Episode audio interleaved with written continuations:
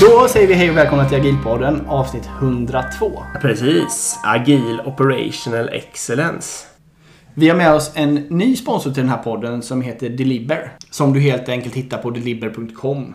Ehm, de är ett produktbolag som egentligen identifierat det här att på många företag så finns det otroligt många dokument och, och olika verktyg för att skapa dokument och olika många ställen där dokument och saker finns. Ja.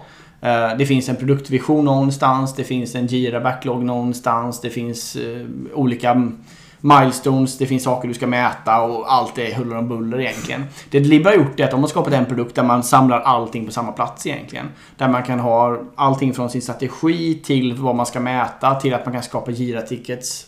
Ja, allting. ja. En produkt för att de är det genom hela produktresan egentligen. Eh, Så vi kommer att prata mer om den produkten och vi kommer gå in djupare på Precis. Deliver också. Vi kommer tillbaka till Deliver. Jag tror... eh, Visst kan man klicka på länk i eh, avsnittsbeskrivningen? Det kan man absolut göra. Om, om man vill hitta till Deliver. Tack så jättemycket Deliver för att ni är med oss. Verkligen, tack.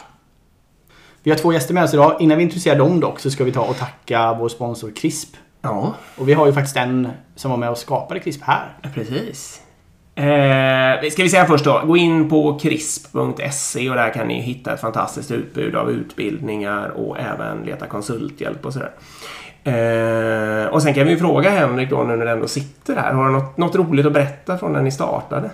Ja, eller jag var väl inte med alldeles från början när jag skapade. Crisp har väl liksom återuppfötts åter i några omgångar. Men alldeles från Ja. början så var det egentligen ett nätverk som jag snubblade in i och hittade ett gäng likasinnade nördar som vi satt och som tyckte om att gå djupt in på programmering och stödja varandra, utbilda varandra. Så att det var så det började. Och sen gradvis så morfades det till något slags företag um, som jag hängt med sedan dess. Och vilken, när var det här? Oi, oj, oj, oj, oj. Det var så 15 år sedan. Jag vet inte, det var länge sedan. Ja, Det, det, det är preskriberat. Det var länge sedan. 70-talet. Ja. Det har varit kul att följa. Företaget har gått igenom lite olika former. Liksom. Ja. Är ett stort socialt experiment. Så. Vi tackar CRISP i alla fall för att Ja, ni är med och gör den här eh, podden möjlig. Igen. Ja men då. Eh, det var alltså Henrik Kniberg som ni hörde där och sen så hörde ni även Niklas Modig. Det är dagens gäster. Och ni har startat någonting som ni kallar Operational Excellence. Eh, jättevälkomna till podden. Mm, verkligen. Tack. Börja med att göra en kort uh, hisspitch. Vem är ni? Kör. His pitch. Ja, pitch och pitch. Eh, Jag heter Niklas Modig. Jag har forskat och föreläst och rådgivit inom lean. Um, sen ja, nästan 20 år. Skrivit en bok som heter This is lean eller Detta är lean och försöker väl förkovra mig i andra koncept. Jag har till och med jag, är fakt, jag har faktiskt gått en kurs för Henrik i två dagar så jag känner mig eh, inte som en agil expert men jag kan ändå förhålla mig till det. Och, Du kan använda alla roliga orden. Oj, oj, oj, oj. Buzzwordsen är jag helt kung på. Jag jobbar mycket med byggbranschen nu så, och jobbar med alla typ, typer av branscher egentligen. Så att jag är väl egentligen inte specialist på någon bransch utan bara en stuck in the middle. Och du har ju varit med i podden förut. Mm. Eh, och då pratade vi lean. Och det går ju att leta upp det avsnittet om ni är intresserade. Exakt, det är det femte mest lyssnade avsnittet någonsin faktiskt i podden. Så det är populärt. Eh, ja, Henrik då? Ja, eh, jag var ju programmerare och sen kom eh, hela dotcom-hysterin och så blev jag entreprenör. Och så växte några av företagen så blev jag chef och kom på att det här var intressant det här med struktur Eh, så blev jag coach och konsult och snubblade in i CRISP så småningom. Och blev eh, processnörd, agile-snubbe och började skriva böcker och artiklar och sånt om det. Och sen efter ett tag så blev jag klimatnörd för jag tyckte att shit, det här var ett Ja. viktigt problem.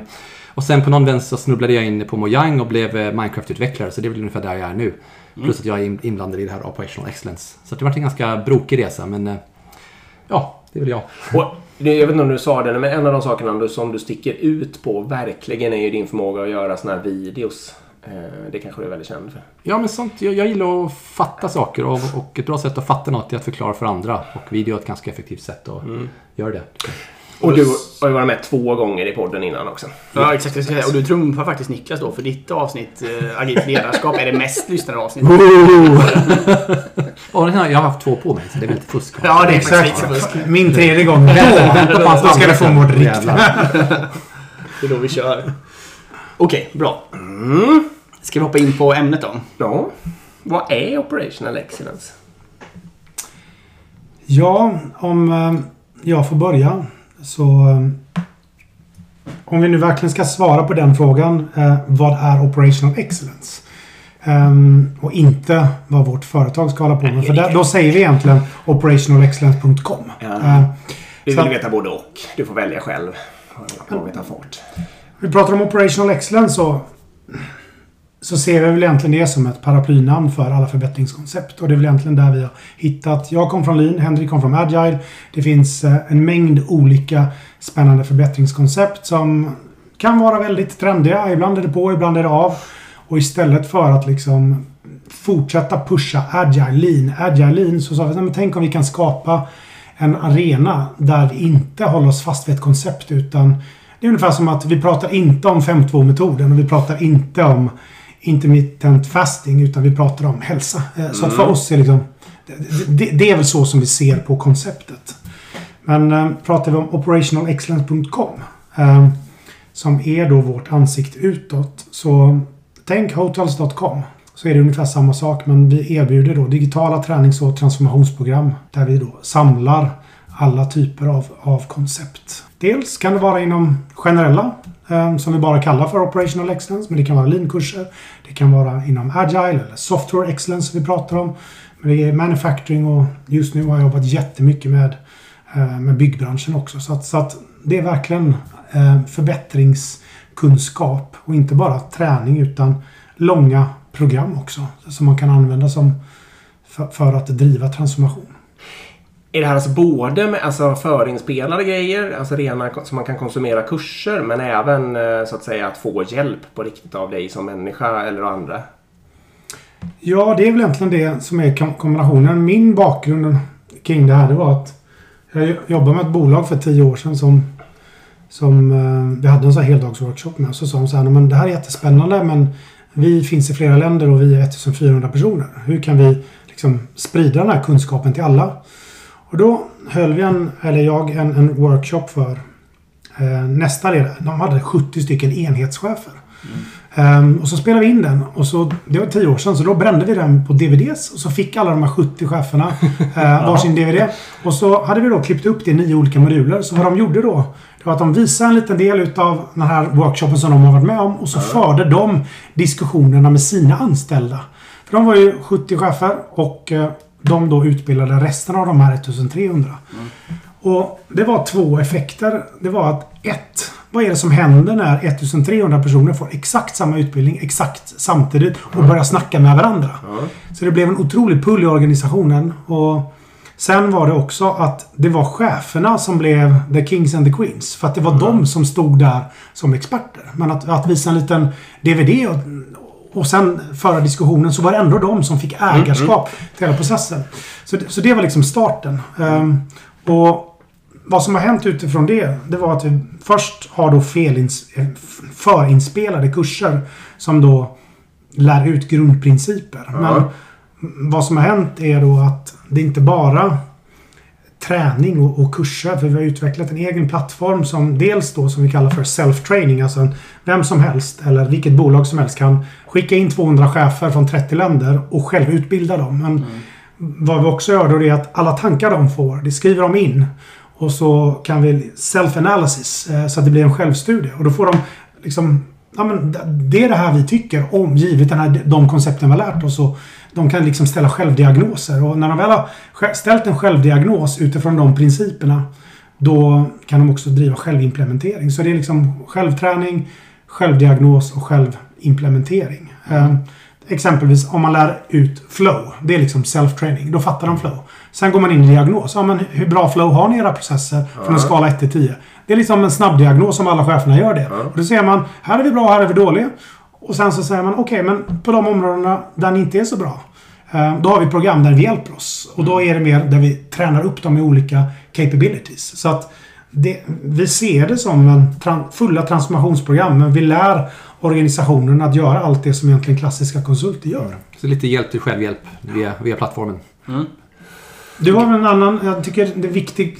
Där, kom jag ifrån, för vi möttes ju ungefär för två år sedan och började skapa det här tillsammans. Men Henrik kom från en liknande utgångspunkt, fast från ett helt annat håll egentligen. Ja, precis. Jag, jag höll mycket kurser innan coronakaoset.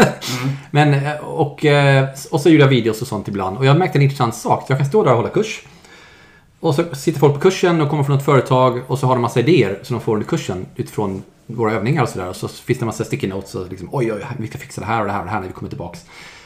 Och ibland så händer det, ibland inte. Men det känns som att de här idéerna fångas inte alltid upp riktigt sådär. Folk sitter på kurs och är inspirerade, sen går de tillbaks. Så vet man inte riktigt om det händer någonting. Plus att det är ganska begränsat. Jag kanske kan köra en kurs för 30 pers. Och sen efter det börjar det bli, bli sämre. Det skalar inte så bra att jag står där. Plus att en stor del av tiden är inte särskilt effektiv. Jag drar samma case studies, samma stories, samma metaforer som en, som en apa liksom. Det känns som att det, Ja. Är det så effektivt egentligen? Och eh, samtidigt så la jag ut videos, case studies och ibland kunde en video få ty, typ tusen företag att förändra sitt arbetssätt. Det är helt bisarrt. Tänkte så här, vänta ett tag. Finns något mellanting här? Mellan att jag står där och är flaskhals och håller en kurs versus jag släpper en video ut i det vilda och det bara händer grejer. Och det här är ett sätt att försöka hitta någon slags mellanting som är att vi, vi behöver inte sitta mitt och vara flaskhals.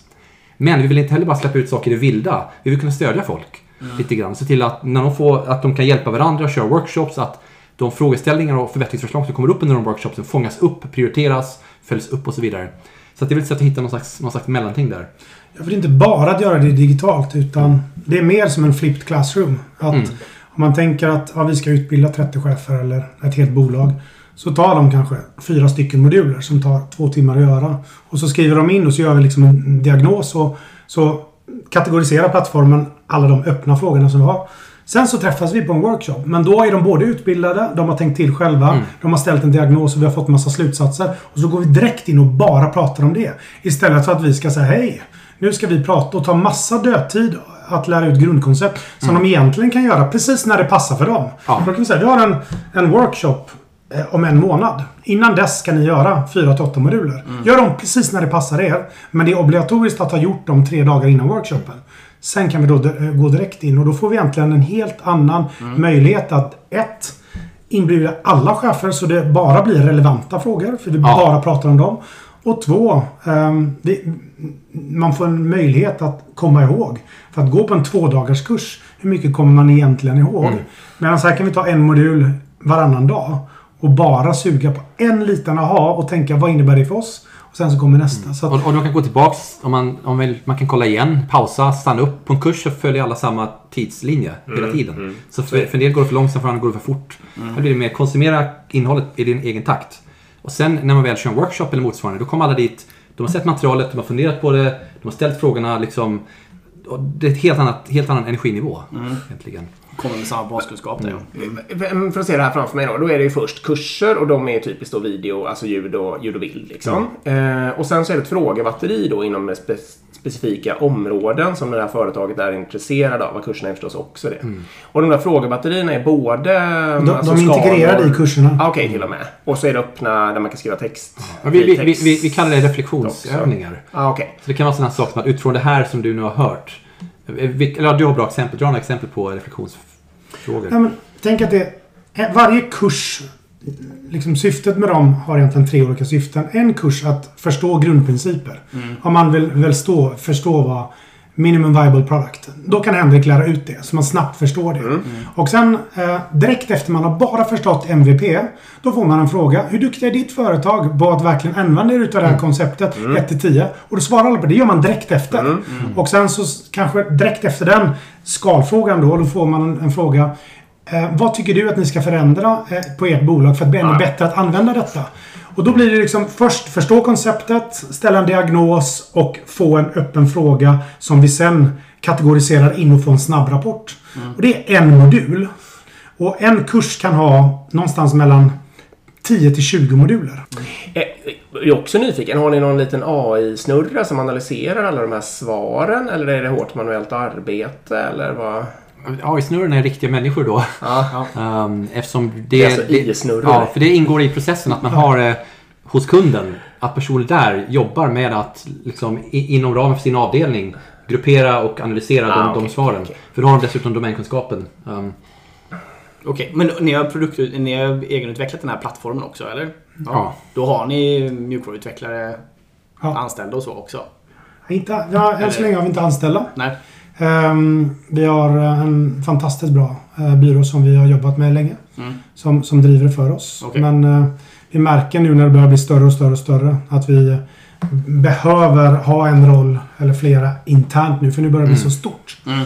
Så att ehm, vi ehm, just nu så söker vi efter en, exempelvis en CTO som ska ta hela ansvaret från oss. Mm. Ehm, så att, men det har varit ett långt arbete under två år att utveckla den här plattformen som både gör det möjligt att self-plan your transformation, self-train, self-analysis, self-assessment och self-implementation. Det är olika typer av funktionaliteter som idag många gånger finns på olika typer av, av, av tjänster. Men vi försöker integrera det. Mentimeter är ju fantastiskt för self-assessment. Ehm, och vi har Kajabi som är fantastiskt på eh, self-training. Ehm, eller något task management eh, som hanterar implementering. Men, men vi försöker liksom göra det inom ett och det tar ju tid. Mm. Jag förstår. Och det här är liksom lite oberoende av bransch då egentligen. Det skulle kunna vara, om jag har en målerifirma med 100 anställda så skulle jag teoretiskt kunna gå det här också. Painting excellence Ja. är nästa, eller? Ja, men vi har egentligen ja, men eh, eftersom det tar så lång tid att utveckla ett riktigt bra program Mm. så, så är det ju... Vi har olika experter. Jag är inom Operational Excellence. Henrik kommer vara inom Software Excellence. Mm. Eh, sen har vi utvecklat Construction Excellence som vi lanserar i december. Okej. Eh, Manufacturing Excellence, då är det liksom klassisk lean. Eh, Mm. Vi har Leadership Excellence. och ehm, Okej. Service Excellence. Så att det är olika domäner liksom. Ja, Och det, och det är samma grundprinciper bakom men det är lättare för folk att ta till sig de principerna om man kan exemplifiera i deras bransch. Mm. Och ställa frågor utifrån deras bransch. Såklart. Um, så att det är väl bakgrunden. Har ni någon sån här, eh, alltså kan, eh, tänker ni att det kan höra av sig delorganisationer från vilket företag eller organisation som helst? Eller tänker ni att det alltid ska jobbas uppifrån eller liksom? Det beror helt på vad det är för typ av program. Ehm, jag tänker liksom Software Excellence ehm, kan ju säkerligen um, åberopas av en CTO exempelvis om han eller hon vill få, få, få stöd. Men det kan ju också vara ett, helt ett bolag som vill ha, få in ett agilt tänkande. Då är det väl Ja. koncernledningen som eh, tar till sig det. Operational Excellence är lite samma sak. Ehm, ehm, tittar vi på leadership så, kanske det är bara eh, ledaren. Så det beror på lite vad det är för typ av program, vem som är kunden så att säga. Men ni skulle liksom acceptera vilken kund som helst som, som ni, om ni tyckte att det makes sense på något sätt så? Eh, Ja, vilken kund som helst. Nej, men vi nej. accepterar inte att vi vill skicka tre personer. Utan Nej. för att det är ändå en systemteoretisk eh, bas på det här. Ja, Att vi tror på att att skicka några få på en utbildning blir egentligen bara suboptimering. För då blir de upplysta. Eh, då kommer inte de kunna göra någon nytta. Så att vi har tackat nej till kunder som säger så här. Vi vill skicka tre. Men vi är inte intresserade av att gå alla. Men vi säger, men hela poängen med att äh, cheferna ska äga programmet. För att om inte de är villiga äga programmet så tror vi inte på att ni kommer lyckas ändå. Så att det är nog snarare det. Då kan vi tacka nej. alla på en viss nivå då egentligen. Ja, det är det exakt. som är ja, hemligheten. Eller vad man det för. Ja, äh, coolt. Vill du berätta mer om Software Excellence då? Eh, ja, den är ju lite grann håller på att knådas fram nu. Ja. Eh, I princip håller jag på att digitalisera allt. Liksom, jag har ju massa material tidigare. Föredrag och kurser och videos. Och, ja. så att jag håller på att baka om den nu till ett format som passar det här. Uh, framförallt hacka upp det i, i, i moduler um, och, och kurser. Men i, i stort sett så, så tittar vi på att göra tre stycken eh, kurser. En som är mer en översiktlig intro, som är vad, vad är software excellence? Liksom, vad är, hur, hur, de som lyckas bra med att bygga software, vad är det de gör egentligen? Um, vad är den vanligaste fallgropen? Och även sådana saker som vad är det som skiljer software? Vad är det som gör att software kanske är lite speciellt jämfört med andra, andra branscher? Vad är det som inte skiljer? Så det är bara en orientering. Uh, och sen, uh, den ska vi spela in nu i helgen faktiskt. Men, och, och sen nästa kurs blir en lite mer eh, liksom, konkret. Okej, vad, vad är det för principer som vi kan tillämpa och hur funkar de? Och vad finns det olika ramverk och metoder att tillgå? Så att det blir, och, sen, och den tredje kursen, eh, och det här är bara preliminärt, men det är så vi planerar just nu i alla fall. Är jag tänkte vara mycket mer eh, um, implementationsbaserat. Så att hur, eh, hur, liksom, hur funkar det rent praktiskt att bedriva Scrum i praktiken?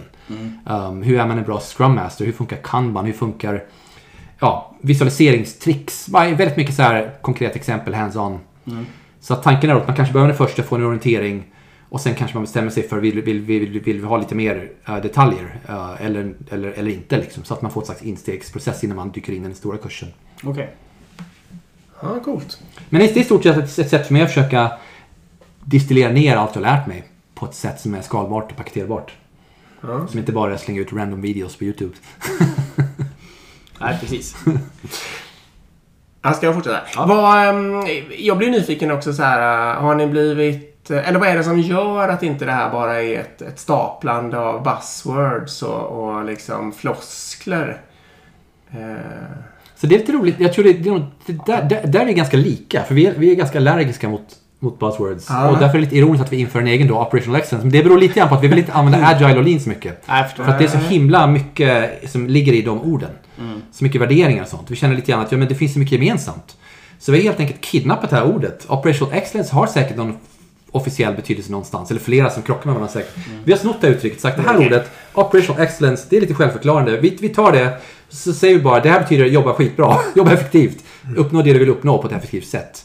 Eh, och sen oavsett vad, vad, vad, vad du kallar din, din metod. Och sen tar vi all- allt vi har lärt oss och försöker pake- paketera det på ett sätt som är så floskelfritt som, som, som, som det bara går. ja. För det finns alldeles för mycket konstiga buzzwords som man drunknar i.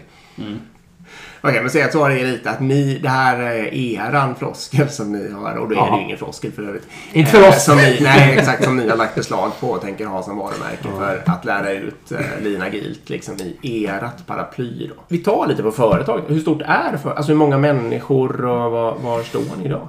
Vi är väl åtta stycken idag. Ehm, fyra fastanställda och fyra på kontrakt. Eller, el, el, ja, det beror, kanske tio kan man säga det. Ehm, men ehm, har för avsikt att, att eh, rekrytera fler och fler inom eh, dels inom olika branscher eh, som är med. Det är inte bara så att man kan digitalisera allting och så klarar sig företagen själva. Utan vi har folk som är anställda som är med och stödjer bolagen till att faktiskt driva leda de här workshopsen som, som vi håller. Så dels sådana. Ehm, och sen som vi sa, vi håller på att bygga upp ett utvecklingsteam. Ehm, Mm. eh, och sen marknadsorganisation och, och så vidare. Så vi håller på att bygga ett bolag. Så att fram tills nästa sommar så kommer vi nog vara en, en dubbel i alla fall. Och finns det något kontor? Kontor har vi just tittat på. Vi står och väljer mellan tre stycken Ah, här okej, inne i. Stockholm. Ja, spännande. Eh, Varför kör ni inte virtuellt? Vi kör det, men eh, efter att ha kört virtuellt i ett och ett halvt år så det- finns det ett otroligt starkt behov att faktiskt träffas. Ja, Men det kommer inte vara så att vi sitter på ett kontor. Kanske att man har en hel dag, en dag i veckan. Eh, ehm, men men eh, jag, jag saknar att kunna käka lunch med folk. Liksom. Ja, men förstås. Och du är VD? Ja, Ja. Och är, är ni ägare eller? ja. Har, har ni finansiärer? Hur har ni kört? Mm, vi har hittat en fantastisk eh, finansiär som är en, en väldigt, väldigt visionär person som, Ja. som finns med. Han blandar sig inte så mycket i utan han diggar mig och Henrik Ja. och ger oss fria, fria händer men ser till så att vi kan rekrytera på ett Ja. helt annat sätt än vad vi kanske skulle våga innan. Så det finns en, kul. Men, Jag tänker, jag har alltid haft drömmen också om att starta eget bolag. För man tänker att gud vad bra om man skulle göra det då. Ja, Och du har startat eget bolag. Ja, det har jag men, också. ja, men vi har inte anställt personal och så vidare. Nej, det har vi inte. Eh, nej, men man skulle inte ha massor med dumma performance management och massor med mellanchefer och sånt. Hur tänker ni? Så tänker man alltid. Och sen växer företaget så tänker man, vad hände? Det var så trevligt när vi var så små. Ja, eller hur? Nej, men hur tänker ni? Vad har ni för principer för det här bolaget? Hur, Hur tänker mycket mellanchefer ska ni ha? Ja, exakt. Hur mycket rapportstrukturer ska ni ha? Men vad har ni för principer? Hur tänker ni bygga upp det här? Tänker ni vara Vi, vi, unika? vi Tänker vill ni? försöka leva som vi lär. Ja. Så att, eh, eliminate waste. Ska det, till, ska det till en mellanchefsroll, då måste det finnas ett värde i det. Och det får vi se då när det behövs. Mm.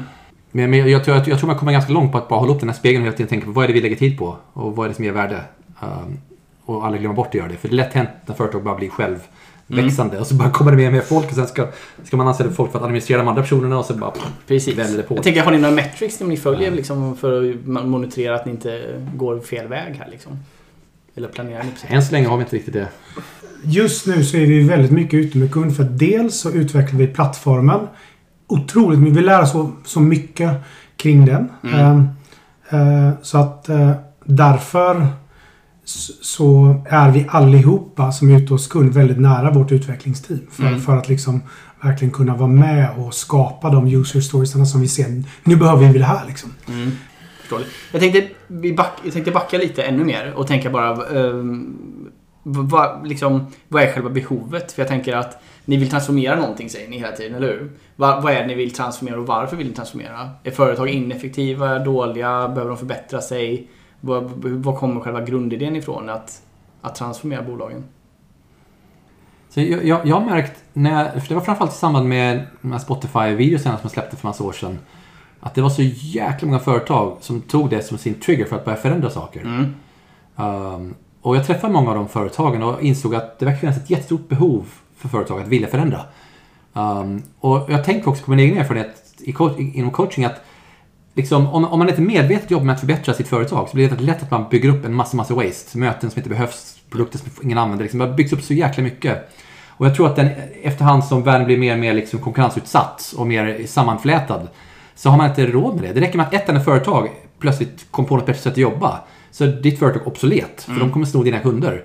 Så jag tror att det börjar bli lite grann med insikten att okej, okay, vi kan inte bara jobba på som man brukar, vi måste, vi måste förbättra oss. Men hur gör vi? Mm. Och då hittar man videos, till exempel som mina videos eller andra videos eller, eller Niklas bok eller något. Och, bara, åh! och så händer det massa saker och så förändrar man. Men det är inte alltid det lyckas de förändringarna. Det, det är svårt att skapa förändringar. Det behövs struktur och kunskap och stöd. Så det är lite grann där vi har insett att den, den, det behovet finns och det är väldigt starkt. Um, så, och, och, och, sen vill vi mest hjälp, hjälpa till och liksom kanalisera den energin så att det faktiskt blir framgångsrikt. Mm.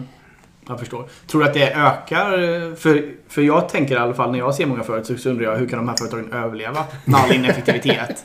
Ja. Typ, jag har ett Tysk exempel. bilindustri och sånt? eller Ja men till exempel. Men jag har en kompis som vet, han, han jobbar inom IT då, men han är förbjuden att prata med kunder till exempel. För det tycker liksom chefen då att det ska inte du springa och göra. till, till exempel. Så det finns ju otroligt mycket ineffektivitet i Ja. många organisationer. Och det förvånar mig att, många av de företagen lever Ja. idag, eller hur? Det är konstigt. Men det ja, vi vi funderar, kanske, pratar mycket vi om. det mycket. Men det kanske är så att vi når någon form av peak nu i digitaliseringen så också som gör att de här företagen kommer ut. Ja, Så kanske. Det går, det går, vad ska man säga, det går förvånansvärt långsamt kan vi Ja. Det är väl våran spaning. Ja. Ja. Jag har en annan fundering, eller jag har en spaning som jag undrar om det är ett aktivt medvetet, det är det väl antagligen. Men jag tänker bara så här att jag har ju själv funderat mycket i mina dagar på om man kan få utbildnings, eh, alltså utbildning och konsulting och skala så att säga. Eh, och det är ganska svårt att få det. Är det här eh, ert medvetna försök att lyckas lösa upp den gordiska knuten? Att trots att ni bara har den tid ni har själva så ska ni kunna nå ut till halva världen, hela världen. Mera briljanta idéer. Jo, men det, det var nog där det började. Det första programmet som, som jag tog fram, det, jag kommer ihåg, det var... Jag tror det var Asienchefen för ett stort svenskt bolag som frågade mig för jag ville flyga till Singapore för de skulle samla alla ledningsgrupper från 11 stycken länder borta i Asien. Så det var typ 100 personer som skulle träffas i Singapore. Och så sa de så här, vi skulle vilja att du utbildar dem i lean.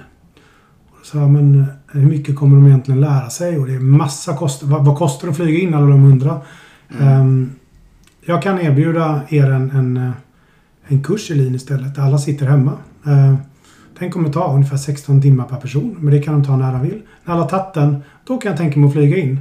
Men då kommer vi verkligen ha kommit mycket, mycket, mycket längre.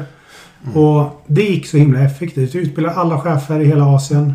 Ehm, och så träffades vi och de hade ju bara sprutade med fram Mm. ide- idéer. Det var ju fem år sedan vi gjorde detta. Så då hade vi inte den teknologin så vi kunde fånga upp allting. Utan då var de bara sjukt taggade. Liksom. Jag, och jag, jag hade lite liknande, för jag, typiskt att jag, jag håller en kurs och så hör någon av sig efter kursen. Säger hej, eh, jag skulle vilja att du kommer utbilda mitt företag nu i det här, för det här var intressant. Mm. Så frågar jag, okej hur många är ni? Så, ja, men vi är 300 pers i 10 länder. Mm.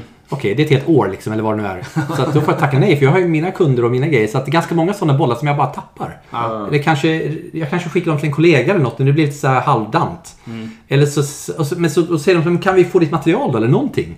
Visst, sure, men liksom, det blir ingen, de får ingen stöd Nej, direkt. det blir inte den. Så, så att det är egentligen precis det du säger. Det är, det är ett sätt att försöka skala oss själva.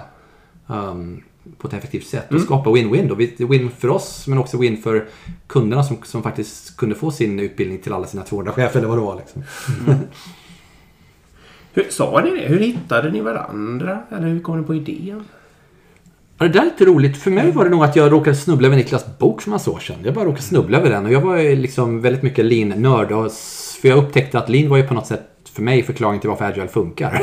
Det var liksom agiles stora syster. Liksom, Jaha, okej, nu fattar jag. De här principerna bakom är liksom...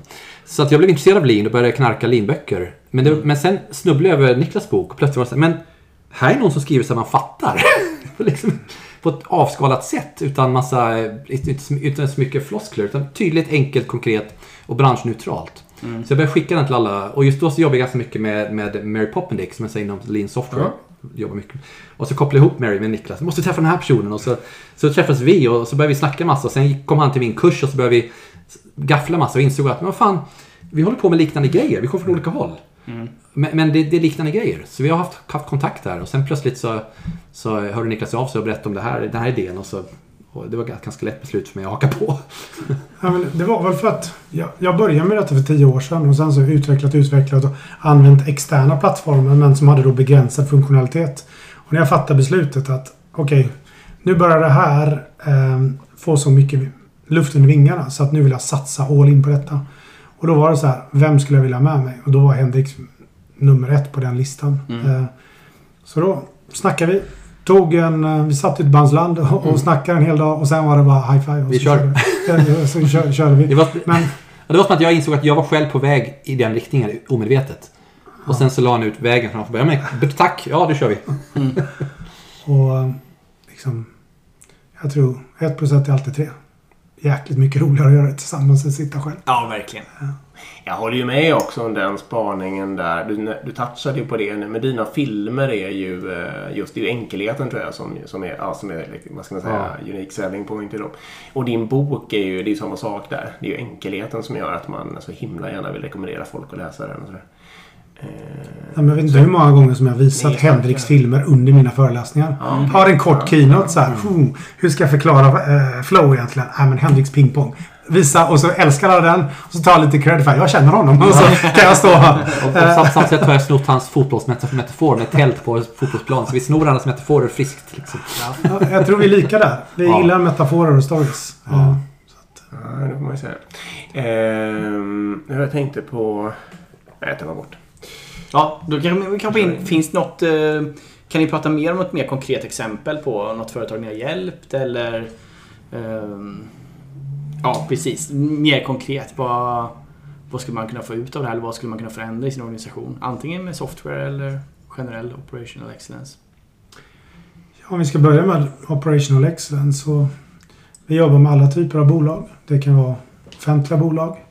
Ehm, Det är, vi har jobbat mycket med tågreparation och bilreparation. Och, ehm, ja, det är väl en, vi började ju för 5-6 år sedan så att det är nog ändå en 50-60 bolag som har fått igenom detta. Mm. Eh, ehm, och liksom det generella grundproblemet eh, det är ju silotänkandet. Vilket i sin tur skapar fruktansvärt dåliga processer och dåligt kundfokus. Mm. Och det är det, så att även fall vi nu kallar det för operational excellence så är det ju flow orientation, eller flödesorientering. Att skapa effektiva tvärfunktionella processer. Och så vi brukar säga att vi etablerar flödesorientering och självförbättring. Alltså flow oriented and self-improving organizations. Mm. Det är det konkreta Mm. som vi gör. Och, och det är allt ifrån att man går in och kortar ner ledtider och ökar produktiviteten, förbättrar kvalitet. Ehm, skapar bara generella, alltså good operations management. Det, man är väldigt naiv och tänker att nu ska vi gå in och skapa effektiva tvärfunktionella processer. Och så säger man så här,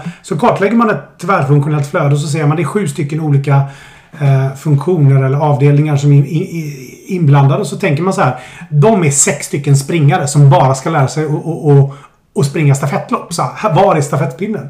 Men då märker man så här att nej, men vi måste liksom först börja implementera good operations management inom varje avdelning. Så vi lär dem liksom målstyrning, vi lär dem förbättringsarbete och de strukturerna. Vi hjälper dem att sätta standarder inom avdelningen och vi hjälper dem hur de hanterar sina resurser. Och när de väl har gjort det, då kan vi koppla ihop och börja stafettloppet. Liksom. Okej. Mm. Så att det är ju allt ifrån korta ledtider till förbättra kvalitet till att liksom egentligen bara få bort osämja på bolag. Att det finns ett vi och dom-tänkande. Och, så, så att... ehm, Mm. Det, det finns en motivationsaspekt i det också. En mänsklig aspekt i att när man, när man känner att shit, vi tar ju tag i vårt arbetssätt nu och det blir ju roligare och effektivare och det händer grejer. Liksom, att det är kul. och då kan det lätt bli en sån här positiv spiral jämfört med om man bara går till jobbet, jobbar på samma sätt som man gjort alla år, ingen, ingen ifrågasätter någonting. Ja. Så att, och det är väl också en anledning till att vi gärna vill skala det här och ta alla på en gång. För att en hel avdelning, en hel grupp, ett helt team får höra samma inspirerande budskap. Och liksom får samma självinsikt i att med vårt nuvarande sätt att jobba kan nog förbättras. Och, och nu har vi massa idéer. Och alla sitter där och nickar och kollar på varandra ja nu kör vi. Jämfört med om två pers gick på en kurs, går hem, eller går tillbaka och blir jätteinspirerade och försöker övertyga de andra som inte gick på kursen. Då blir det ganska svårt. Men ni jobbar ju då inte... Ni jobbar ju med befintlig struktur och sen så får med er alla människor att jobba smart i den. Det är grundtesen, tycker jag mig höra. Inte att gå in som managementkonsulter och föreslå en stor omorganisation. Nej, jag måste säga det att det enda som jag har sett fungera det är när vi gör cheferna eh, först till kungar och drottningar Ja. och sen se till att de eh, driver sin egen transformation. Mm. Eh, vi gör inga analyser Nej. för dem. Överhuvudtaget. Vi är PT. Men de gör de. övningar för att jag har aldrig sett om, om vi, en sak är att hitta lösningen, men en sak är att skapa ägarskapet till lösningen och liksom engagemanget att faktiskt detta är vår lösning. Ja. Då är involvering det enda och alla. Vare sig de vill eller inte. Och då kan det ta långsamt men liksom det är ganska enkla tekniker. Det en offentlig organisation som vi jobbar med. De hade ledtider som låg på inom en typ av ärende som låg på 120 dagar och de hade ungefär 250 öppna ärenden samtidigt. Då bara satte vi en enkel pullstruktur på fredagar där vi mätte ledtid och antalet öppna ärenden. Och så började de mäta det. Och det hade de aldrig gjort överhuvudtaget. För alla jobbade på sitt silo. Och så började de se, oj! Eh, och, och så tittar vi då på av de här 250 olika ärendena. Hur många är liksom 10 dagar gamla? Hur många 20 dagar gamla? Hur många? Eftersom det var ju, de äldsta var 110 dagar liksom.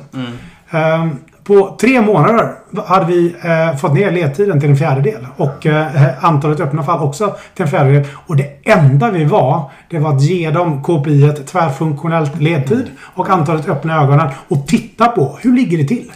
Det är ingen jättetransformation. Men det var de som mätte, det var deras möte och vi blandade oss inte i. Och då blir det liksom bara själv. Och det är ju all waste som ligger emellan. Sen fick vi ganska snabbt det ner till 25-30 dagar. Men då krävdes det Ja, men här kanske vi inte borde batcha på det sättet. Vi kanske måste få in One Piece Flow och vi kanske måste samlokalisera och varför har vi inte tvärfunktionella team här? Då blir det svårare men bara att gå från 100, vad det nu var, 110 eller 20 dagar ner till 25. På tv- alltså, det gick så ho- otroligt fort. Och- och där- när vi involverar folk. Och där har vi märkt också att vad gäller just transformation, om, om alla ser, om alla får där, the magic of visualization, liksom, om alla ser så här är det nu. Till exempel med sådana Ja. såna, såna metrics eller en stor tavla med lappar eller vad det nu är. Men om man ser, så här funkar det nu. Och, och, och ingen är nöjd med det. Och, och, alla vill att det ska fungera bättre och annorlunda. Och alla har fått lite inspiration på hur det skulle gå, kunna gå till. Då, då är det ganska lätt. Då, då vill ju folk. Men om det kommer en person på en kurs och går tillbaka och försöker övertyga sin chef som inte vill. Nej. Det är jättesvårt för något att hända. Så att man kan säga att det här med att vi gärna får in hela gruppen, det är också lite ett filter. Mm. För att om, om hela gänget är villiga att och investera i att gå en sån här kurs, då har man redan kommit halvvägs till lösningen. För då finns det en vilja att lyssna och kanske förändra. Har ni någon risk så här att det här... äh, Alltså... Att stöldrisk eller kidnappningsrisk och det här... med Det är både begreppet och allt ert innehåll. Hur många har snott Henriks Spotify-videosar? Ja, det, precis. Ni jobbar så. Ja, Nej, alltså men, jag, alltså, jag, jag, jag om de snor det, I'm happy. Ja, Varsågoda, det är gratis marknadsföring ser jag det som när de snor Ja. grejer. Ja. Och begreppet, alltså Operational X, alltså det är ju inte erat på något sätt alls. Men ser ni någon risk att det kommer förvanskas eller något sånt där? Liksom? Kommer, kommer det vara som med lin och sjukvården, att det kommer sitta någon eh, upprörd människa om eh, fem år och vara arg? Eh, alltså, okej, det- det- det- McKinsey har varit där och Det, det finns folk som ja. Det finns folk som kollar på min Spotify-video. Konsultföretag. Ja. Sen börjar de sälja Certified Spotify Model-kurser. Ja. Ja. Och det finns ingenting som jag kan göra åt det. Nej. Och jag bryr mig inte heller. så det kanske kommer vara någon som tar det här och så klonar de det. Så börjar de sälja Certified Operational Excellence. Och så, men whatever. Liksom. Intentionen har aldrig varit att skapa ett koncept. Eh, vi sökte ett namn som skulle fungera som ett paraply. Och, och vi äger inte Operational Excellence eh, som koncept överhuvudtaget. För det har funnits många, många år. Det enda vi har eh, lyckats få tag på det är operationalexcellence.com. Eh, vårthotell.com. Sen vad folk lägger i det. ehm, det, det kan vi inte kontrollera. Vi kan bara se till att leverera enkla lättförståeliga kurser. Och det är därför vi kallar det för Software Excellence. Jag kallar mitt för Operational Excellence. Vi har Leadership Excellence för att just skala bort så att det inte är det ABC Method. Eh, för det är helt ointressant. Det är mycket intressant, mer intressant att se till att det skapas resultat. Och, och sen också att för oss, vårt, eh, liksom, det unika värdet i vårt företag är inte det namnet. Det är mer personerna. Att vi försöker samla på oss experter inom respektive bransch. Så även om någon skulle komma och säga ni får inte heta Operational Excellence. Ja, men då heter vi Kalanka, vi heter whatever. Det är samma personer som kommer dra folk till oss. För att de vet att jaha, den, här, den personen vet jag är bra på Du, du, du är ju liksom kungen inom den branschen. Mm. Så vi vill skapa lite kritisk massa av, av expertis som då kanske kommer locka folk, hoppas vi. Det, det är bara förlagsnamnet liksom. Ja, ja, ja. Nej, jag, måste ju bara kolla. Nej men det är, det är bra. Ja, Nej, men det är en relevant fråga. Det är lätt att man tror Ja. att nu är det ett nytt koncept. Men nej, vi vill absolut inte gå in i den. Utan det är så här, vi kan hjälpa er att korta ledtider om ni vill. Ni har inga certifieringar på gång. Nej, gonna happen. Så man måste förnya varje år dessutom. Precis. Den dagen det händer. Yellow belt is launched. Yellow Ja, där har vi den. Var, eh, var är ni om två år? Ja, säg det. Vad är det om två år? Får vdn svara på. Men jag hoppas att vi har eh, kanske en 5-10 experter inom respektive affärsområde. Om vi tänker då software, manufacturing. Ehm, där vi är ett, eh, ett kul företag där olika experter samlas, skapar kurser. Och ehm, där vi säljs via agenter, där vi fungerar som ett komplement till konsultbyråer och, och, och, och universitet. Eh, Men framförallt där vi verkligen kan försöka skapa förändring och, och bidra på något sätt. Man skulle säga att vi, vi, vi, vi har blivit en hubb. Alltså folk, Ja, folk hubb. kommer söks automatiskt när någon frågar så här, Fan, vi, vi skulle behöva se över hur vi jobbar på vårt företag. Då kommer man automatiskt tänka, just det, operational excellence, det är dit. Det är liksom the place to go. Om, om någon frågar någon så här, vart ska man vända sig? Så ska svaret automatiskt vara dit. Det är väl någon slags vision. Mm, Det, För idag finns det inget tydligt svar. Var ska jag vända mig? Ja, men här, läs den här boken. Eller ring det konsultföretaget som kommer ta saftigt betalt för massa konsulter som väller in. Eller... Nej, det är lite så.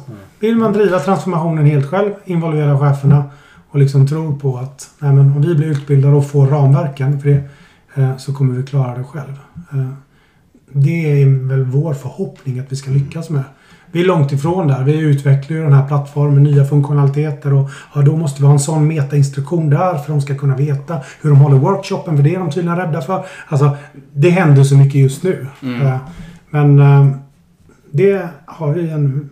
Visionen är ju to create self-improving organizations. Eh, Även fall jag aldrig tror att det är det yttersta målet per se, all, alltså att vi inte ska involvera oss överhuvudtaget. Men tänk om vi verkligen kan skapa en plattform där man får ett e-mail. Vi behöver hjälp. Ja, vad har du för e-mailadress? Och så klarar de av att göra det själva.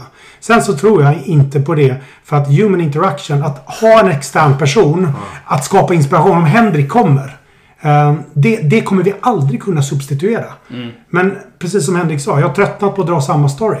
Det kan vi faktiskt substituera genom att alla sitter och lyssnar på Henrik när det passar dem. Och sen får de träffa Henrik eller någon annan Och så blir det diskussion. expert. Istället för att jag står och babblar i en timme så har jag den babblat klart på videon. Så kan vi prata istället. Det är roligare för alla parter och effektivare. Ja, verkligen. Man kan säga en rolig sak. Hade hade Niklas hört av sig tidigare innan jag själv hade erfarenhet av de här filmerna som jag lagt ut. Då hade jag sagt, det här låter trevligt Niklas. Och så hade jag tänkt, det kommer inte funka i praktiken. Självförbättrande organisation, det låter bra i teorin men det funkar inte i praktiken. Man måste, man måste vara på plats och hjälpa dem. Men som sagt, sen har jag sett vad som händer med man lägger ut en inspirerande film. Och sen så råkar jag vara någonstans i världen och hälsa på ett företag och så berättar de om allt de har förändrat. Och så frågar jag wow, och vad var det som triggade det här? Ja, det var din film.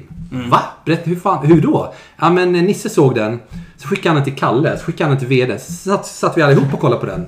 Och sen började vi lägga upp plan för hur vi ska implementera några av idéerna härifrån. Inte, inte bara copy-pasta, det brukar inte vara så bra. Men inspirerad av videon, det var deras tipping point. Och sen började de göra en förändringsplan och så, och så kör de.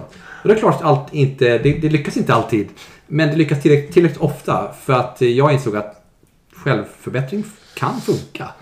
Och, och det var dessutom en nollstöd. Om vi då dessutom bygger stöd kring det, då finns det möjlighet. Ja, vi har ju samma erfarenhet faktiskt. Eh, Vi har ju ha- haft flera företag som har av sig och lyssnat på ett visst avsnitt. Antingen bara vi eller med en gäst. Ja. Och sen också suttit hela gruppen och bara okej, vad kan vi, Nu vad kör kan vi. vi implementera av det här? Ja, men inspireras Och det kanske var så att de kanske var på väg dit ändå, men de behövde den där lilla Precis. knappen. Och då kanske Exakt, de få fick inspiration och så vidare. Oj, Anekdotiskt måste jag bara berätta att jag, använder, jag har en skärmdump av eh, någon av dina tidiga filmer som jag använder ganska mycket. Och kastar till folk. Så, ja, men de, det är väl från eh, Product Ownership in a Nutshell. heter Ja, just den, det. Eh, och då är, det är ju det här med hur, alltså att eh, vad heter det, prioritera på hur mycket värde man får eh, versus liksom, Storlek. eh, hur jobbig är de att Ja. bygga. Exakt. Ehm, och den, den, det är skitsvårt att förklara det och den, då har jag bara dragit en bild. Du ritar ju så bra. Här så har jag tagit det som en bild och använder Henrik nu några tusenlappar. Ärligt talat, jag, jag, blir glad när jag hör sånt där. Ja. Många hade sagt, åh nej, mitt material. Men jag, för mig så är det en komplimang. När folk använder mina grejer, Ja. då vet jag att jag har gjort något bra. Och Det jag glad. menat som en komplimang också. Och lite som ett bevis på att eran, eh, eran hypotes kanske kan fungera. Eh, ja, Ja, jag tänker, eh, vi skulle också kunna gå in på bara, om, om man nu sitter och lyssnar på den här podden. Om man kanske inte, om man är beslutsfattare eller VD eller någonting, då, då kan man ju börja utforska den här plattformen och titta på tjänst och så. Men om vi skulle säga att jag sitter som en utvecklare eller vad som helst, en logistikchef eller logistikansvarig på ett företag. eh, Och jag känner igen sig i det här du beskrev med att det är en siloorganisation, allt går trögt, vi resursoptimerar, det är ingen flödesoptimering, det är ingen som träffar kund och så vidare. Hur, eh, kan ni inte tipsa bara lite hur ska den här personen eh, Det var en jättebra fråga.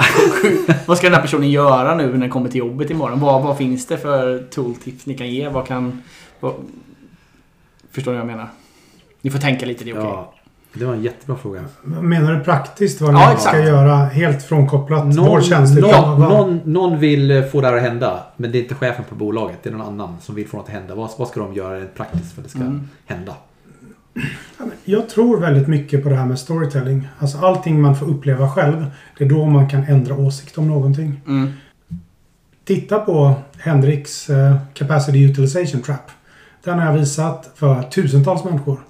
Ehm, efter det så kan man titta på andra filmer. Jag tror att visa en film som verkligen ehm, kommunicerar budskapet eh, Mm. kring varför ska man arbeta med flöde exempelvis. Mm. Det är ju egentligen det hela bolaget står för. Men, men är man där, hitta de tre, fyra bästa TED-talksen eh, som finns där ute. Googla Henrik Nyberg. Ehm, jag har något som jag kallar för Efficiency Paradox. Ehm, som många visar också. Som visar på uppsidan med om man fokuserar. Jag, tror- jag tror att har man två, tre videos och sätter det framför en koncernledare och säger ni måste titta på det här. Mm. Eh, och sen för dialogen. Ser ni att vi tänker fel? Det, Eller vad det, skulle vi kunna vinna av det? det kan vara ett test om inte annat. Kolla, blev, blev de inspirerade av det? Mm. Ja. Eller sa de bara ja, whatever. Men vart de inspir- inspirerade till? Det här var intressant. Vilka var det här för snubbar liksom? Ja, men de har en, ett företag som, som jobbar med sånt här. Och det kan vara ett sätt att bara koppla ihop. Mm. Eller ja, skapa lite medvetenhet. Ja. Jag tror man kommer otroligt långt också bara genom att titta på de här få filmerna. det. För att det är inte rocket science. Det är ungefär så åh jag vill bli av med min tjocka mage. Vad ska jag göra? Ja, ät mindre, rör på dig mer. Oh no shit. Liksom, det, det är ingen rocket science. Samma sak med operational excellence eller agile eller vad vi nu kallar det. Titta på de här filmerna så lovar jag att vilket bolag som helst har att göra. Det är väl hela change management-delen som är det svårare. Att faktiskt börja kuta. Eller inte käka, käka semlan. Ehm, så det är väl det. Hur kommer man till det tillståndet? Och Då tror jag att är man fler på samma bolag, då tror jag man ökar sannolikheten när alla säger nej till semlan, när alla sticker ut och joggar metaforiskt sett. då. ligger den här... Ni hade ju lanseringsevent för eh, några månader sedan. Ja, just Är det inne filmat? Ligger Ja, det på. YouTube, eller på er egen sajt eller på YouTube? Eller både och? Ja, det ligger, det ligger på YouTube, men eh, det är lättast att hitta det är bara att gå in på, På operationalexcellence.com och så finns det lite längre ner där. För den börjar ju med en ganska rolig, den där dina pappfigurer när chefen kommer Ja, in med med resurs. Det gillade jag i alla fall. Om man vill ha en otroligt light Ja. introduktion till det här så är det en bra grej. Ja. Liksom. Ja, just det. Det var Ja. resurs versus... Och sen, och sen, sen är vår tanke att börja gradvis bygga upp ett litet bibliotek av roliga små klipp på sajten. Okej. Så man kan gå dit och lite grann så man slipper random leta på YouTube. Utan vi kanske samlar våra, de mest populära klippen och gör dem lätt att hitta där. Ja, bra. Klockan klämtar va? Ja. Det gör Ja, den. han ska hem till sin ö innan det blir Exakt. mörkt. Eh, Ska vi säga varför klockan klämtar? Får vi göra det? Ja, just nu under covid-tiden så bor jag ute i, eh, i Stockholms ytterskärgård. Ja. Utanför Nämndö på Ekholmen. Ah, coolt. Och solen går ner om 20 minuter. och det innebär att jag får köra båt eh, eh, Ja, kolsvart. vi ska släppa det. Så, bye bye Niklas.